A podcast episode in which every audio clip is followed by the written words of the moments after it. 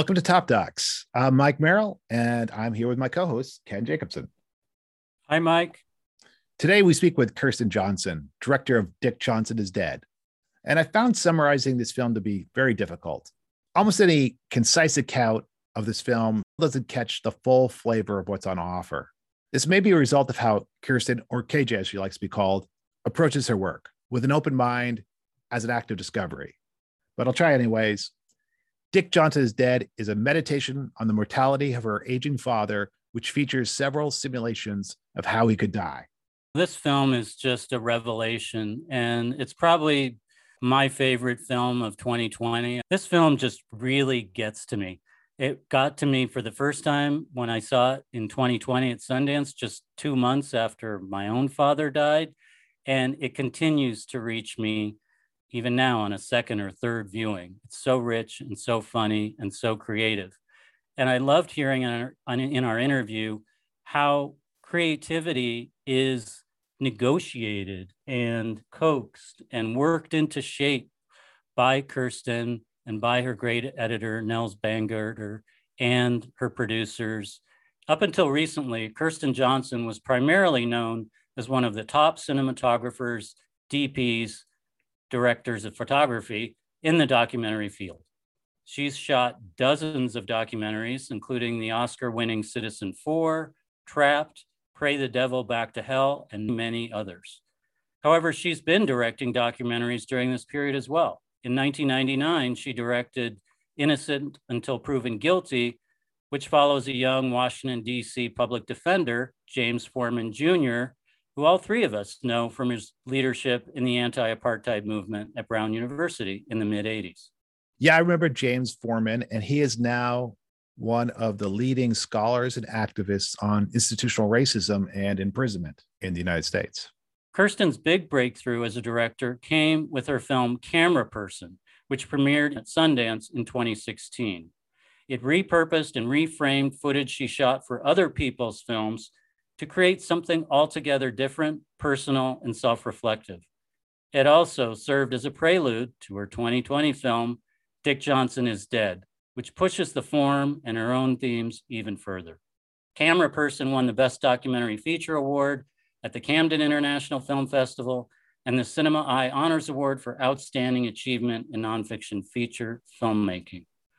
Dick Johnson is Dead was shortlisted for an Academy Award and recently earned three Emmy nominations in documentary nonfiction categories for outstanding directing, exceptional merit, and cinematography. It also won the Sundance Jury U.S. Documentary Special Jury Award for Innovation in Nonfiction Storytelling and two IDA Documentary Awards. It has been released globally on Netflix as a Netflix original documentary. I really enjoyed talking to Kirsten I found it interesting also how she turned the tables on us, challenging me on by too easy characterizations and even asking us an important question. And this seemed a reflection of her own process, her own documentary style process, one that tries to keep filmmaking as a conversation, collapsing that subject and object dichotomy and allowing people to play different roles as the process proceeds. I can't imagine how many interviews she's given about this film Yet it was clear that she approached her conversation with us as something new and original and daring. Like, who knows where this is going to lead? Up next is our conversation with KJ, Kirsten Johnson. Dick Johnson is dead. In our talk, I think you'll feel the meaning and passion at the heart of her work. KJ, welcome to Top Docs hey, this is exciting because I go way back with Ken. Turns out I go way back with you. Turns out we were all at the same anti apartheid protest together in college and we didn't even know it. We just, I think if we saw pictures of each other from that time, we might really recognize each other. KJ, it's great to see you again and welcome to Top Docs. Why do you make documentary films? why do I make? Do you want to start with another one? I can start with a different one. No, no, no, no, no. you, you will find me laughing at many questions and then being filled with questions myself about the response. I think that I fell backwards into documentary films. I absolutely wanted to make fiction films. I didn't realize it at the time that I was making documentary gestures everywhere that I went. Before I knew anything about what I was doing, I was filming with Senegalese World War I veterans in Dakar. I had gone to Senegal because I was interested in the fiction films of Ousmane Sembène and of Djibril Diop Mambéty. I was waiting to get a chance to work on a set with one of those fiction films, and then I realized that there were these World War One veterans were still alive, and so I borrowed someone's camera and started filming them. I was very interested in actual people, even though my cinema vision was things that I will imagine. I was deeply interested in people that I met. How would you describe Dick Johnson is dead? Dick Johnson is dead is an act of desperation. I was going to say, my love for my father is an act of desperate love, but it's not. The love I have for my dad is not desperate. It's been going on for my entire life. I, I, you know, just learned from camera person that cinematic language, searching with cinematic language, gives you the chance to explore your deepest questions. And those might be societal questions and also personal questions. Having lived through my mother's Alzheimer's and then not even being fully aware that my dad had dementia, I think I just was desperate for cinema to help me with the situation. And I was also desperate for comedy to help me because I was not prepared for another decade of only grieving and of only seriousness. And cinema helped. That's really interesting. Cinema is therapy. So that kind of goes to the question. No, I, I, I'm pushing back on you oh, already. Good. That's too easy a shorthand. It's not cinema as therapy, because I do therapy, and therapy is a different thing to me. This is the craft of cinema in relation to a history of cinema, in relation to a world of peers of filmmakers who are pushing the form not just in the abstract we are pushing the form right now because there are profound reasons to push the form. This was uh, a way for me to engage with the most meaningful person in my life as I'm on the verge of losing him, and to engage with pushing the craft that I love and respect so much as far as I possibly can. It wasn't me trying to work through something on a therapeutic level it was me saying, how do I work with this set of collaborators, including my father, and make something that takes us all into new territory? So definitely, it wasn't therapy. One of my sons said, why did she want to do this? Why did she want to simulate her father's death? Would that be the answer you give him or? Yeah. Well, you know, the producers, Marilyn Ness in particular, it was Marilyn Ness and Katie Chevigny and then Maureen Ryan, co producer, they were always asking me, why do you want to kill him again? Why do you want to kill him? It took me a long time to be able to answer that because I would sometimes, you know, it's going to be funny. That, because it'll be funny. I desperately need to be funny. But the real answer and one of the first actions of making the film was doing my father's funeral while he was still alive. And that came from a place of I really wanted to hug my mother after her funeral was over.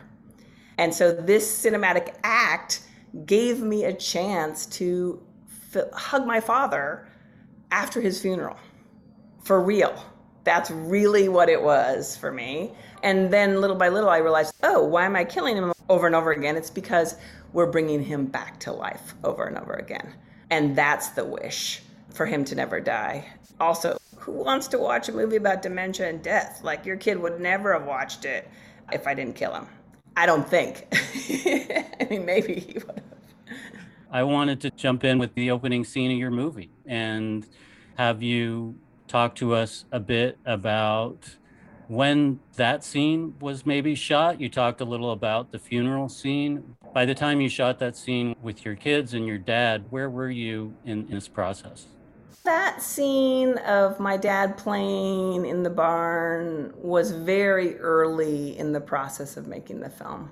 I thought I was practicing to make the film.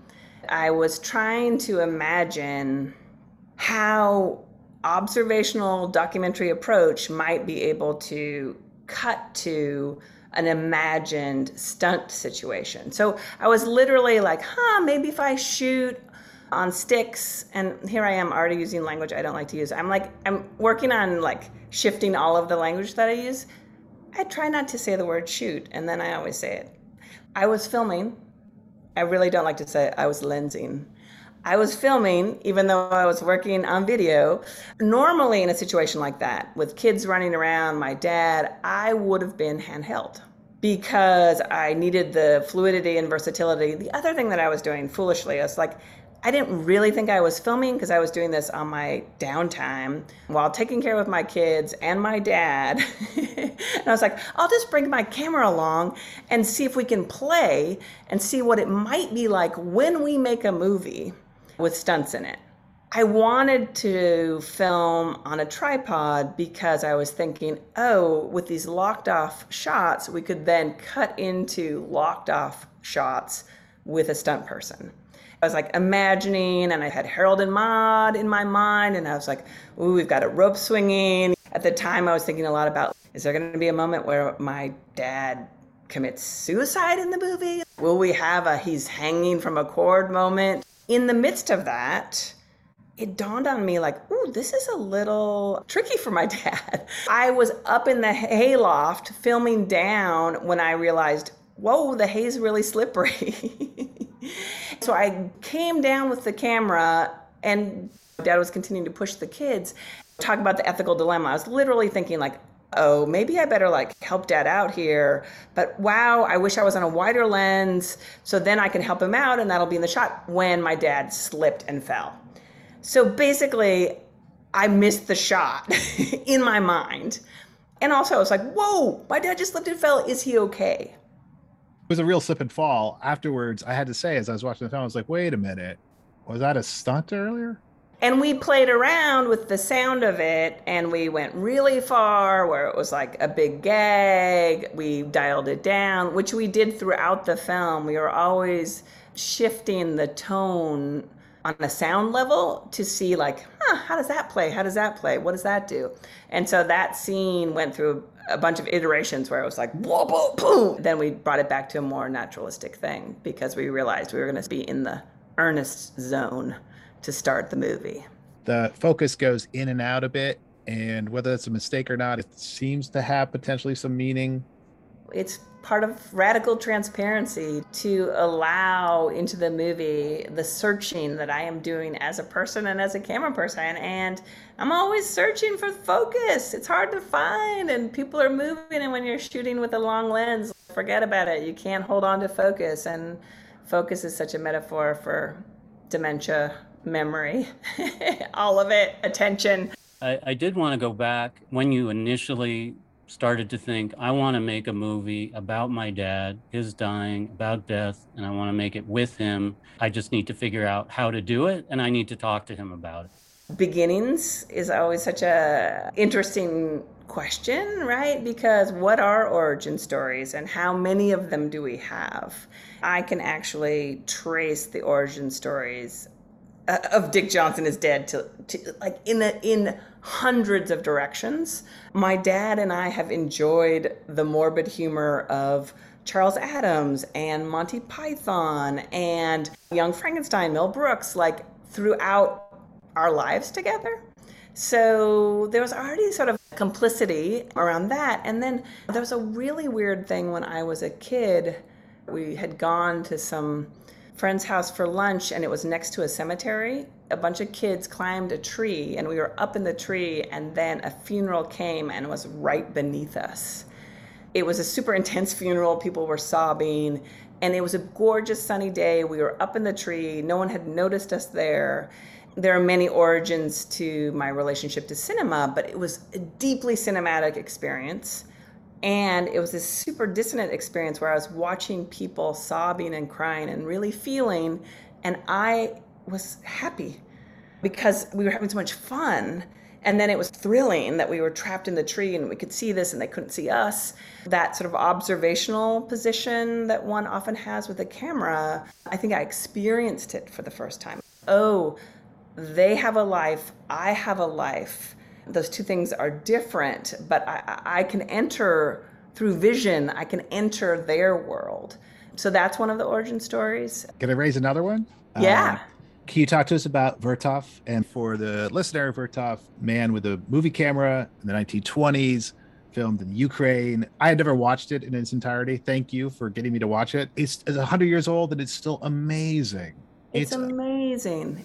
I was raised religiously, and there's this idea of resurrection. Since my childhood, I have been attuned to the idea of people coming back to life.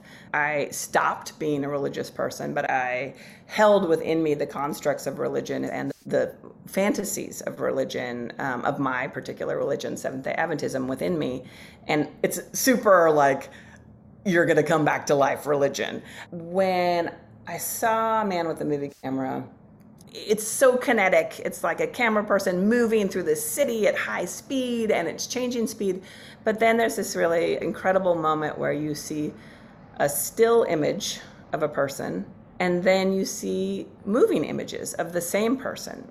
I had loved photography and loved painting, but when I saw that moment, the difference between the still image and the moving image, it was like, oh, that's death and the moving image is life.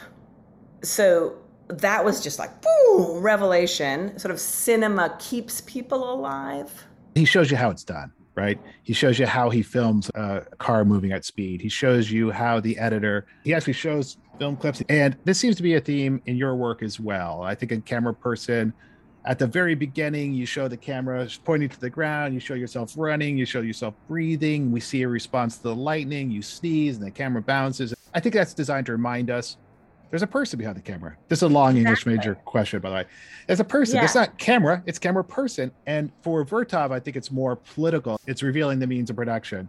Art isn't mystery, it's just like any other production. In Dick Johnson is Dead, you not only simulate your father's death, you show how it's done. You show the stunt people. You back up and show yourself in the shot. What's the purpose of that? Why do you want to show yourself and the means of production, as it were, in this particular film? I do think that radical transparency is political. And I would say, in many ways, I am involved in a political act. I believe that the world, that humans, that I myself are more complicated than anybody can imagine or even wrap our heads around. We're encouraged in life to perform knowing, when in fact, we don't have a clue. You all are doing this podcast, Top Docs. What are you doing? What are you actually up to? Why are you doing this at this moment in time? You've got some conscious ideas, and then you've got ideas that have to do with things you've wished for for your entire life, and you're exploring it through doing this work. I found in the role of being the camera person every single day of filming I would encounter something that I didn't see coming. I would have thoughts racing through my mind about how dense the situation was and that it would never be possible to open up to the world what was being opened up to me. What's the director thinking and doing? What's the person we're filming thinking and doing? What is this world we've entered? What am I doing? What's the sound person doing? It's interesting with Vertov because He's a political activist on behalf of the worker. My father's father was a gardener and this loving, wonderful man who worked really hard physically his entire life. My grandparents were absolutely all working class people. Becoming Seventh day Adventists moved them into the upper middle class of my father being a doctor. Then I was educated out of the Seventh day Adventist system into the Ivy League of the United States of America, where I got to, you know, be with the elite children of this country. I suddenly saw myself in that dimension. And then I became a camera person, and people began to treat me as a worker, as someone who carried things, who took the service entrance, who was not addressed or spoken to.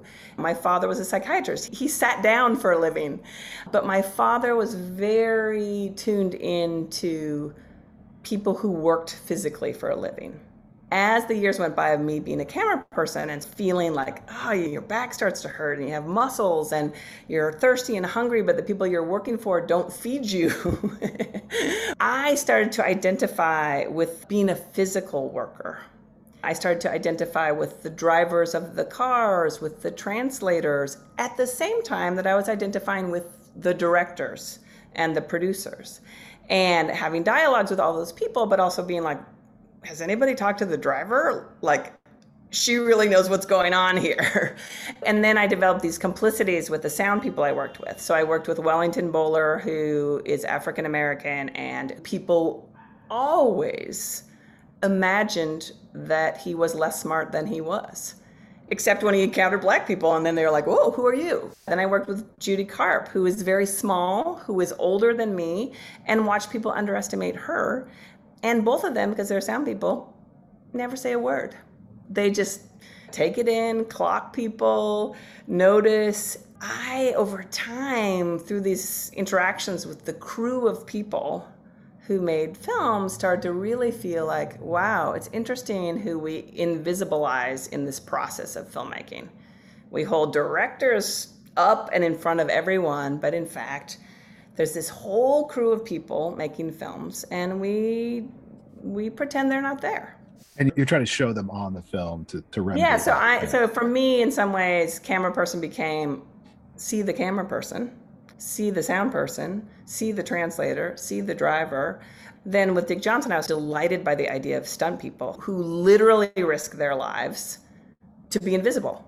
I just loved that. I was really into like how do we make a film where like my dad's real life and death thing is up against the real life and death thing of a stunt person. In some ways we didn't go as far into that as I wished to, but that was the impulse of like the radical transparency. Let's all try to see each other to that point, one of the people who's seeing your crew interacting with them is, of course, your father.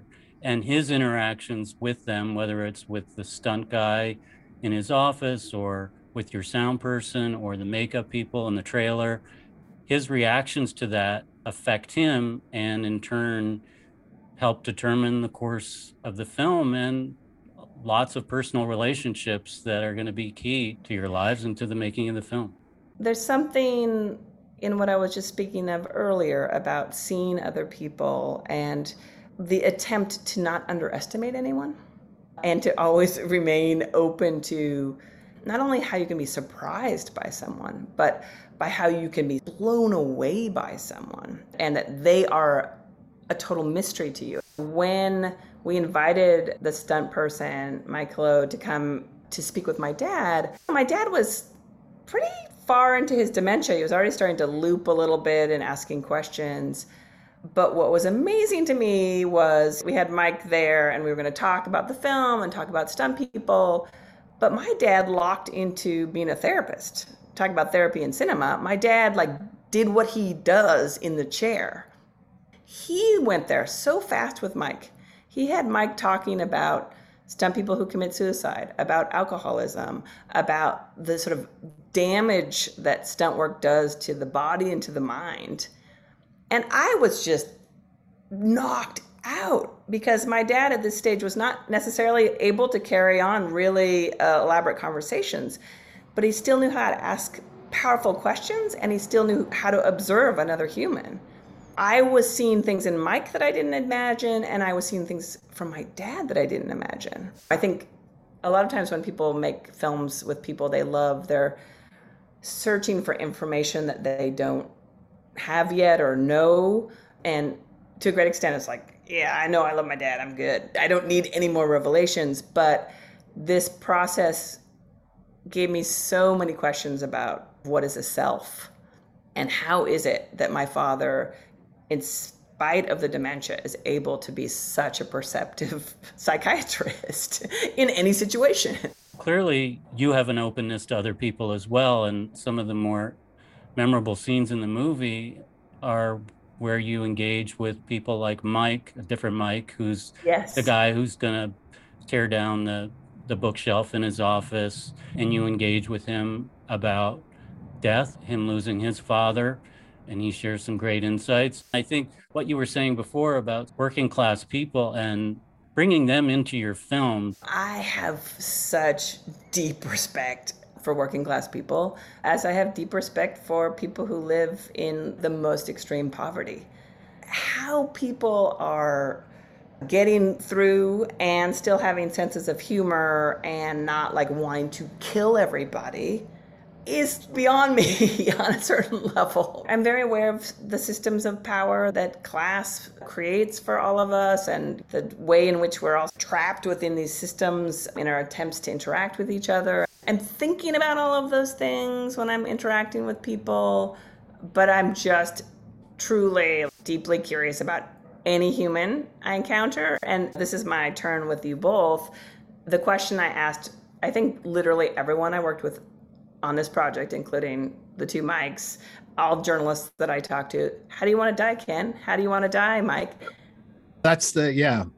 so let's talk about mortality because I think it's very interesting. No, um, no, I'm literally asking you the question. Okay, that's fair die? enough. I think I'm so I'm very bourgeois and old school, and you know, like uh, uh, 87 and in my sleep.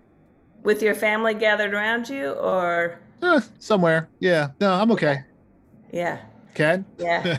uh, I really don't know. So you will provoke me to think about it, but I, I don't have a way in mind that I want to die.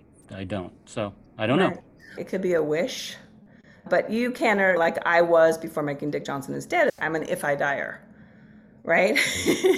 like maybe I'll be dying. One of the things in the film that really strikes me is while you do these simulations of your father's death, we all are doing simulations of our death in some ways. And I'm going to drop the Lacan bomb here and talk about between between between the two deaths, right? So like social death and actual physical death. There's some really touching scenes where your father's moving out of his office. There's that very interesting answering machine message that's left for his patients. He loses his car. In some ways, he's undergoing social death. Totally, totally. It's funny, you know, I filmed the whole film about Jacques Derrida, but I, I never succeeded in reading Lacan. One of my favorite parts of Camera Person is when Derrida's watching out for you as you cross Houston Street. You know, oh my like, God, and as I nearly got run over. it's very oh. sweet to see him do yeah, that. he and I had such an interesting back and forth. There was lots of tension in our relationship because he knew what the camera could do. I think I didn't realize as much as he did what the camera could do. You're teaching me that term, and I haven't thought about it in that way. I've thought a lot about anticipatory grief, grieving ahead of time, because that's what I did with my mother and what this film is with my father in a certain way. It didn't occur to me, like you're saying, Ken, like it didn't occur, it doesn't occur to you that you're to die. You haven't thought about it yet. Forgive me for laughing. Occurred to me I'm going to die. Just yeah, like yeah. with my father. Too scared I, to face it. He's my father. I would say it didn't occur to him that he was going to die. So even though we went through my mother's Alzheimer together, even though he's been a psychiatrist for 50 years, I think he thought he was going to dodge it. And so I don't think he expected social death. It only started happening through the dementia, there were moments when he had awareness about it that my mother never had self awareness about it. There are these classic moments, like my father waking up in the middle of the night thinking there's a patient downstairs. I can't convince him to not go downstairs because he's sure there's a desperate suicidal patient in the lobby of the apartment building. We go down there and he looks around and he's like, There's no one here, is there? And I say, Nope. And he says, Wow, it must be really hard for you to watch your father losing his mind. And then he immediately flips it and goes for a joke. All the guys with the straight jacket, I'm ready to go. And then he flips it again with like consummate manipulation, like, but you're really gonna miss me. you know, and that's in three sentences, one after another. That thing about the awareness that you are leaving the world, the social world that you have known and built. My father is now in a dementia care facility near my brother in DC, and he has rebuilt a world. He's got friends, he is counseling people. He's joking with the caregivers. He's got a woman who thinks he's very special.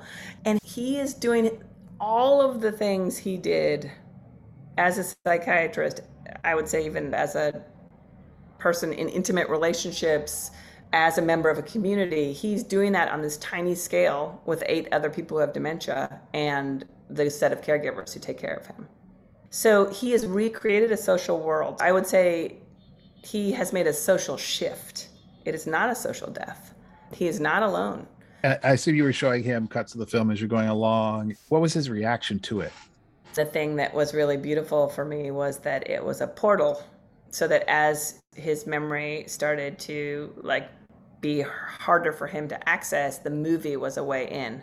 So he got to be in our house. He got to see his friends, see them again, see my mom again. It really functioned as time travel for him. And also, he'll laugh at what he thinks is funny. And a lot of times, like, I'd be like, this is funny. And he'd be like, no.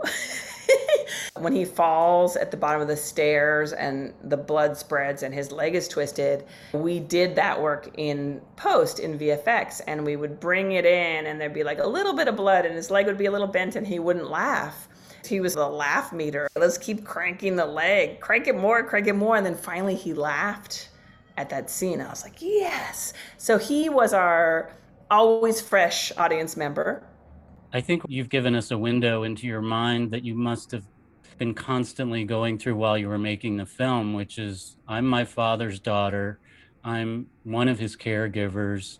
I am also going to be his roommate soon. I need to take care of all these things and, most important, him.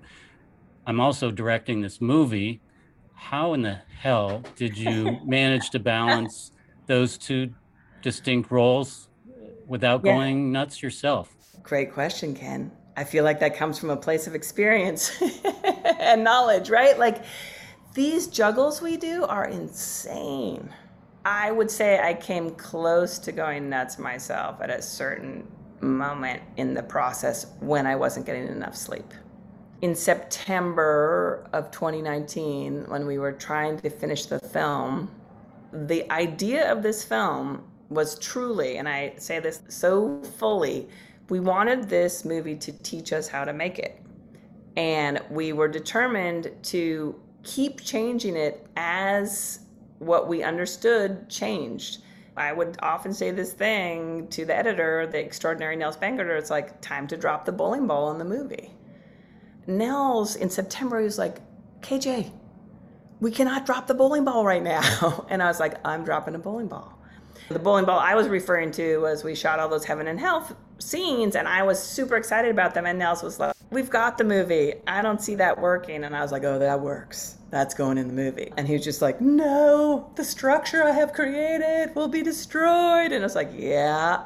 Then there was a moment where we were getting feedback, and he was like, KJ, I'm dropping the bowling ball we have to write some voiceover. You know, it's just like, no, because we had, he and I held out really long there's no voiceover in this movie because of what we've done with Camera Person. And then we got this feedback, really strong feedback that came from Jason Spingarn Koff at Netflix, who was working with Kate Townsend, Lisa Nishimura, watching the whole process. And he was like, You throw your dad under the bus, you never throw yourself under the bus. And I was like, Oh. I was like, That got me all right, guess I have to review myself a little more. So in September, I was not sleeping because my dad was getting up multiple times in the middle of the night. My kids were going to school, and I had to write voiceover, which anyone who's made anything knows that's the hardest thing to do. Nels and I were editing remotely, so Nels was working three hours earlier than me. So we were often talking at like midnight, two in the morning, three in the morning. And then I just started to have heart palpitations. And my heart was beating, and it was like metaphoric. I could feel my heart in my throat. I could feel my heart on my sleeve. I could feel my heart being like ripped out of my chest. And I went to the cardiologist, and they're like, Are you under any stress? And I was like, No. and then I described the situation, and the heart doctor was like, You're experiencing extreme heartbreak. And I was like, Yeah. That is exactly what is happening to me. Did you feel like you had to pull back from directing the film to for your no, own health? No, I couldn't. no, we were out of time. We had committed to, we were going to submit the film to Sundance and we were going to finish the film and we were close. And I knew I just had to dig deeper. But wow, it was really wrenching and scary. What happens if I give myself a heart attack making this movie? We'd always joked about those things like, what happens if KJ dies before Dick Johnson? And Nels was extraordinary through this process. And I would write like as you can see, listening to me answer questions, I would do like the 12 minute VO for a spot that was like 30 seconds in the film. Nels would be like, let's get down to the core information here. I realized, yeah, there's some critical things I need to say in this. And it allowed things like the opening of the film that was impossible without it. And we just went back to like, this is what we want cinema to do for us. You can use any tool you need in cinema VFX, voiceover, do it. Use what you need. Speaking of your narration, which is, I think, just beautiful, by the way, you did a terrific job. Hard one. you really nailed it. So it was definitely co written with Nels. Were you writing throughout, or did you have a massive session at the end? We were never considering having voiceover. I, often beat myself up that I don't keep journals and don't keep diaries and I'm not writing throughout. But I think of all these languages in which we speak speaking, writing, filming, recording, question asking, like these all require prodigious amounts of energy. When I was working as a camera person, I, I could barely fall into my bed at the end of every day, let alone, oh, write a journal about what happened that day. I had written the journal in what I had filmed. I didn't do hardly any writing throughout the process of Dick Johnson is Dead, like just tiny little bits. Like I tried to write a eulogy for my father. Impossible to ask. But I really was trying to avoid writing any voiceover. And we avoided it until the very, very last moment, basically. But then what was really cool was then this thing that we had said is like the film will teach us how to make it I was literally in the closet because my children were sleeping in the living room, my father was sleeping in the bedroom, and I was working with Nels at three in the morning. There was no place for me to be to try to record VO. So I was in the closet. And my dad woke up and came and opened the door and said, What are you doing in there?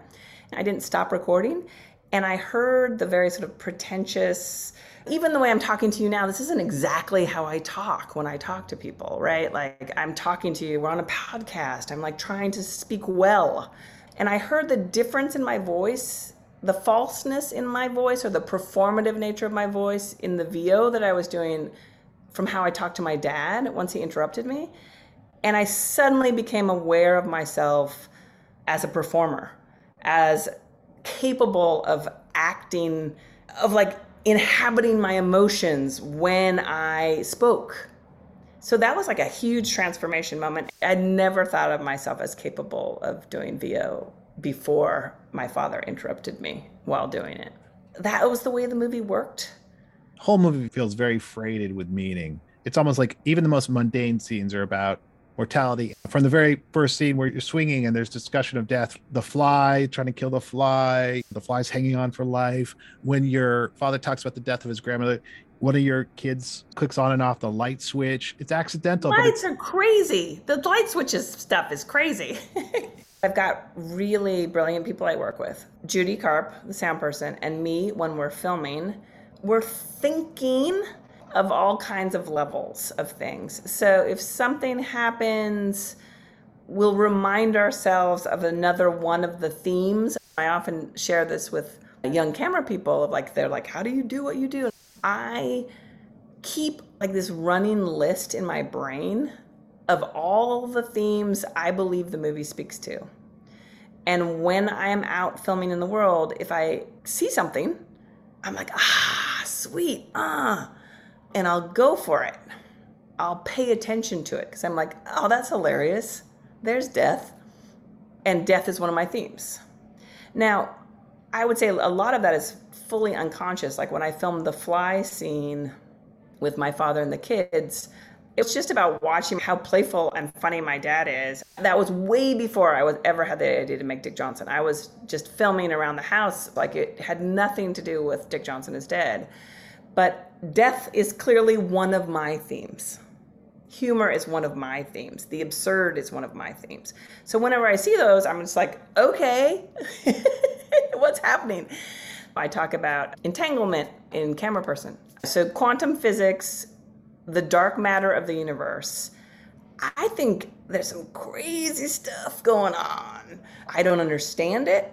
But for example, the light switching, Nels he also sees themes and systems and details. So he's culling those things out of footage where lots of things get said that aren't very interesting. But somehow he found my kid turning off the light switch, my mom turning off the light switch, my dad turning off the light switch, and he put all of those in. Other editors would have cut that out when the scene goes black. And then the miraculous outcome of this back and forth between me and Nels after we'd broken the movie multiple times at the very last minute, really late, we had the funeral all at the beginning of the movie. We moved the whole funeral to the end of the movie and it was in pieces. Nels's mission was like, I need the audience to understand that the coffin was filmed in front of a green screen. And I was like, I don't care about that. My mission is that people know that the people in the audience really know and love my dad. And Nels was like, ah, oh, that doesn't matter. Then we literally had to deliver the movie the next morning at 8 a.m., and the whole funeral scene didn't function. We just kept working. Marilyn Ness came in at this moment with these like incredibly precise questions. And then Nels, he came up with the thing of having the coffin flick on and off and then fade away as his way of communicating it was green screened. And i was like nels you've done it. You're turning the light switch on and off. And it's like death. It turns you on or turns you off or it fades away. And he was like what? And it hadn't even occurred to him. But he'd been living with a film in which the light gets switched on and off and we've been talking about all these metaphors for death and that's what I love about collaboration. That's what I love about the creative process is like some mysterious, freaky stuff happens under pressure, tapping into the hallucinatory, tapping into the dream state. I'm just being reminded of rewatching Fanny and Alexander after my mom died. I had seen it once before, but I forgot that the father comes back. And right before that happened, I swear to God, I felt my mom like grab my hand. And then the father appeared. And I was just like, what is happening? And years later, I heard Oliver Sacks talking to Terry Gross, and he's like, people have a lot of actual hallucinations of the people that they loved right after their deaths. They are sensory. You feel things, you smell things, you see things, you touch things about the person. That's what cinema is cinema is a hallucination. So I'm like creating a hallucination of my father, not making a movie about him. You're also creating a lot of resonances with your audience because everyone, to some extent, has been touched by death. I saw your film uh, when it premiered at Sundance in January 2020, and that was only two day, two years, sorry, two months yeah. after my own father died at hmm. 92. Mm. He had a long life, a good life. He was a good man I see some of Dick Johnson in my dad. He wasn't a psychiatrist, but he was a very loving man who could be playful, had a good sense of humor, loved his family, and in turn was loved by his family deeply and was still greatly missed by my sister and myself. What's um, your dad's name? Arnold. Arnold. A very old school name. I love it. what one of the things that resonated for me was your dad's love of chocolate and chocolate cake. Not only did my dad love chocolate and he used to squirrel away like candies and bits of chocolate bars and so on. We used to go out to lunch and toward the end I noticed the things he was ordering at restaurants tended to be almost like kids food. He would order like waffles with syrup and whipped cream. This is your lunch. This is an interesting menu selection. And clearly, he was rediscovering the joys and pleasures of his youth and just giving into those simple pleasures. Yeah. This is where I'm like, I want to ask you more questions of like, why did Arnold like chocolate and did he always like chocolate? My dad always loved chocolate and he um, would go and get a chocolate milkshake after school every day at this amazing drugstore creamery near Fresno, California. When you were talking Mike earlier about the ways in which there's this sort of density of like every scene's about mortality. I do think cinema can hold like deep thickness of meaning so that you can have multiple things happening simultaneously. And when I think about loving sugar or chocolate, it's so many things. It's permission and it's pleasure and it's transgression. The list goes on and on of what it means to love eating chocolate. There is a way in which my father was always a kid, but I think there are ways in which we're all always kids once you are free of your awareness of certain responsibilities, then what happens to you, right? What do you default to? I remember so well leaving my mother in the dementia care facility at the very end of her life. Someone said, maybe my therapist was like, you should give her a stuffed animal. I was just like, I'm not going to infantilize my mother that way. But I was desperate and I was like, got her this puppy. Oh my goodness. My mother would talk to that little dog and pet it and hold it and like totally brought that little dog to life for her in the moment in the film where we've tucked that little rabbit in with my dad for his nap. Just this awareness that those of us who have lived through some things, which I would say is all of us, we know we need tenderness. We know we need comfort. We know we need pleasure. We know we need like soft little things because this life is hard. Give me a bowl of chocolate ice cream. Give me a stuffed animal. In some ways, there's shame or humiliation about having some of those needs. And yet, I think every human is like just a little more tenderness and recognition would be awesome. There's also a dark thread to the chocolate cake too because he has the three slices of chocolate cake prior to his heart attack. And I almost killed him. I really embrace the contradictions of this work.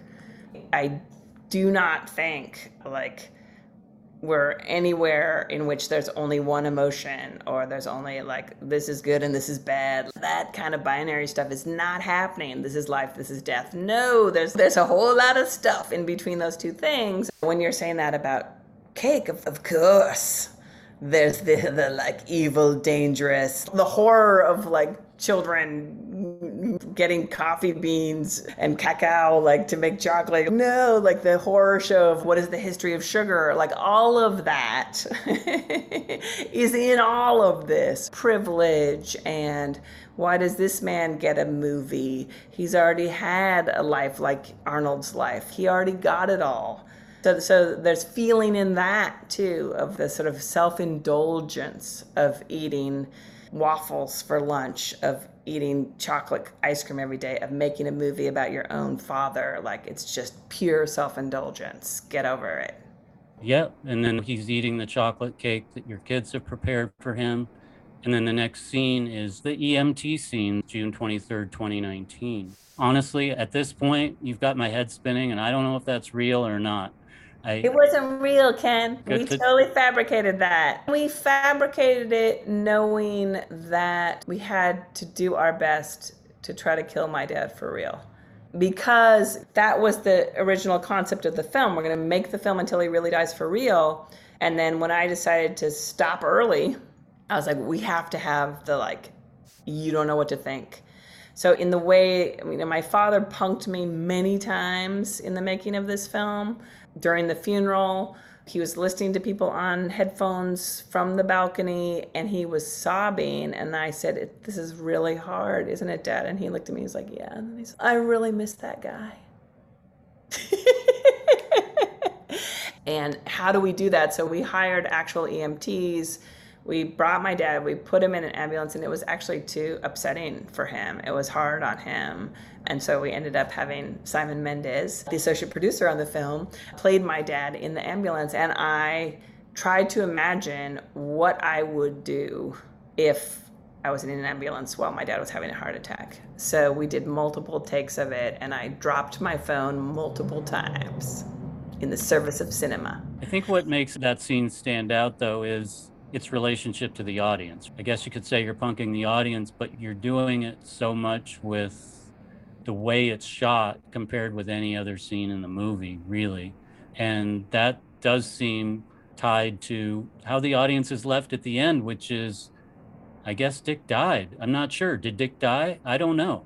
Almost all of us have cell phones now. We have cameras. And because of what we're seeing in the world, because someone turned on the camera at a critical moment when they didn't know what was going to happen, we've seen people's deaths, we've seen someone shoot someone while filming. We've seen all kinds of things we don't want to see, that we need to see, that have been hidden from us. I say the phrase, we're all camera people now. I've been a camera person for 30 years who carries a camera and works with a boom operator. But if my dad was having a heart attack, I would not bring that camera. But I would bring my phone and I would find myself in the dilemma okay, if this were to really happen while I'm actually making this movie, would I film it? Yeah, I would, but at a moment, it would just be like, screw it, okay, I'm not filming anymore. Like, I dropped my phone, I don't care. So that was the thought process. And then it was just amazing. My dad had a health incident while staying with my brother before the film was made. And the ambulance came and took my dad, and my brother filmed it all. And he's like, Do you need it for the movie? we were sort of torn between the real ambulance footage or the fake ambulance footage, but mine looked more real than the real thing because my brother was trying to film it well for my movie. Let's talk for a few minutes in detail, if we can, about the funeral scene because it's a tour de force. It's so critical to the film and it's just incredibly moving. Thank you so much for what you're saying. I really do feel like the story of the funeral scene holds all of the aspects of the filmmaking process that I hold so dear. It was a high level collaboration every step of the way because the stakes were so high for me. This is my real dad. and this is the real church he went to, and these are the real people who love him. This is a real big deal for me, who was a believing kid who went to that church every Saturday and dreamed of inhabiting that space with my own imagination. There's so many, I call them magical, but I think they're really profound things that came out of this process because of how we collaborated around it. My brother really opposed the idea of doing the funeral. I think just on an emotional level, my brother opposed the idea of my father dying, right? and and this is what happens between siblings and why there are these sort of terrible fraught situations with siblings whose parents are aging. Uh, it's really high stakes for everyone. So there was that, and then there were the entire community of my father's friends who I had to get on board with this idea, including the pastor of the church. And so that process was all about relationships. I needed my brother's opposition in some ways to realize how high the stakes were. And my first idea was to have my dad in a casket at the front of the room for real while the ceremony happened. And my brother literally said, Over my dead body. That is not happening. So then that gave us this idea okay, we'll do it with green screen. Okay, in the making of this, I'm not going to make a film about my dad and get into a feud with my brother that's never going to end. So, getting to that collaboration with my brother around what was possible was like this huge step. The other two camera people, Nadia Hallgren and John Foster, are deep friends of mine, long term collaborators. They had positions and they had a mission, but I said to them, hey, we all know how this works. If you need to move or go anywhere or do anything, I trust you. And so at the moment that I came down with my dad at the end of the service, Nadia was supposed to stay up front on her tripod with the camera she took her camera off the tripod, came back at the moment the service was ending, and just touched me and took my camera away from me. And she shot that incredible shot of my dad walking down the aisle, which allowed me to be with my family and allow my father to have his moment alone, which he wouldn't have had if I was filming that moment.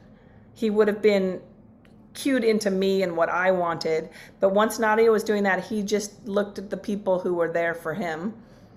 That's about my relationship with Nadia and our years of working on films together and apart and years of talking about films and the trust that we've built allows that sort of the peak moment of me to hand her the camera when she asks for it because I know I can trust her. And similarly, John Foster filmed the moment of Ray sobbing in the corner, which was totally not what he was supposed to be filming. As camera people, we know it's like, oh, you gotta be tied into the zone of the unknown. Ray playing the horn. To me, it's perfect emblem for the film because it's incredibly moving. And at the same time, to be super honest, it's funny. Yeah, we made it funny. It was not as funny as that in real life. That's not the sound of his real horn. It's not the duration. We cut in all those reaction shots. So once again, like we'll use any trick in the book to try to cheat death or try to get a laugh. I'm definitely inspired by the Jackass guys and how far they go and the transgression of their work. But I, I do perceive their work as being filled with deep love. I think this is the first time that Vertov and Steve-O from Jackass have been mentioned as influences on the same film. This is uh, oh yeah, we're breaking ground here. Oh yes, we are. With that horn, it was funny, but you were too embarrassed to laugh. Then working with Pete Horner at Skywalker, who's just this incredible sound designer who changed the very nature of camera person at the very last moment of the sound edit. He's such a visionary. He's so extraordinary around emotion. And I purposefully said, I want to come to the sound mixing studio multiple times at the beginning of this process, in the middle of this process, in the late middle of this process, and at the very end of this process, which is what we did, which is like expensive and weird. Skywalker did all these things to be able to like not lose Pete's work when all the time codes changed. It was technically very challenging to do. We played with tone and we had that funeral scene early on and we realized, oh, we can go all kinds of places tonally with this scene. Playing with sound, you can make the sound of a body hitting the ground funny or like horrifying, hit you in the gut or not hit you in the gut. We knew tone was always going to be the challenge of the film and that sound design was going to be the key. But my original idea was I'm going to do this f- fake funeral at the beginning of the movie making process and I'm going to keep making this movie until my dad really dies for real and we're film his real funeral again in that church. Honestly, like once we did that funeral, I was like, I'm done. We're never coming back here to this church to do this funeral. I woke up just super depressed the morning after the funeral. And everyone's like, you ecstatic because it had gone so well. And I woke up so depressed. I was like, what is wrong with me? And I was like, oh, I think I really believed that doing a fake funeral would mean my father would never have to die. That's interesting because the way it's presented, it is triumphal. Yes. There is that shot that incredible shot that you described where you see your father going up the aisle and people are clapping and hugging him and he's so happy and then it culminates in the group hug with your brother and I presume his wife and you and then there's the freeze frame which kind of takes us back to Vertov. Vertov, yep, right there. And that was totally conscious and deliberate. Can you freeze time? Guess what? You can't. And, and, I think you know it's perspective. Cinema is all about perspectives. How you gain it, you lose it. You gain focus, you lose focus. I just love that. In some ways, like yeah, we had the idea in the beginning that the funeral was going to open and close the movie. We just didn't know how that was going to happen, and it was a triumph. I did get to hug my dad at the end of the funeral, and yet my dad's still going to die. So it's all things like the chocolate. It's all things. What are you working on that you could talk about? What's up next for me is I discovered a process making Dick Johnson is Dead that I'm pretty excited about. the process by which we were able to film that thing that we did in the Halloween scene to be able to go from an experience with my dad And then he went into his own experience, and then we found him afterwards. So we'd been out trick or treating, and then I left him in a friend's apartment, and I came back, and he was completely lost in the apartment. So then to find a way to imagine his experience and then film it and then back it into footage that we'd actually filmed and then come out of it again with footage that we'd actually filmed, being able to insert the imagination into documentary footage. I feel like that's the process I'm pushing in really interesting directions in my mind. and hoping that I will get the chance to go there with a lot of different people. KJ, really want to thank you for joining us today. It's been a pleasure. I hope we uh, got as juicy as you wanted to. Thank you so much, Kirsten, and congratulations on the film, which continues to open up each time I watch it. And there's just so much more in there. Things keep happening in my own life, and I just refer right back to your film. That means a lot to me, Ken. Thank you. You both asked such beautiful questions, and it's cool to see the two of you like finding your way together and figuring out what this is and why you're doing it. Right on to both of you. Do you have a hidden gem of documentary film that you think doesn't get the attention it deserves? I don't know why it's coming to mind right now, but I'm thinking of Marjoe. About a child preacher. It's a pretty amazing story. And I think it's just because I was listening to a podcast on the way down here. I was listening to The Rise and Fall of Mars Hill. So I was thinking about charismatic leaders and why people follow cults. And yeah, so that, that's where my head was this morning.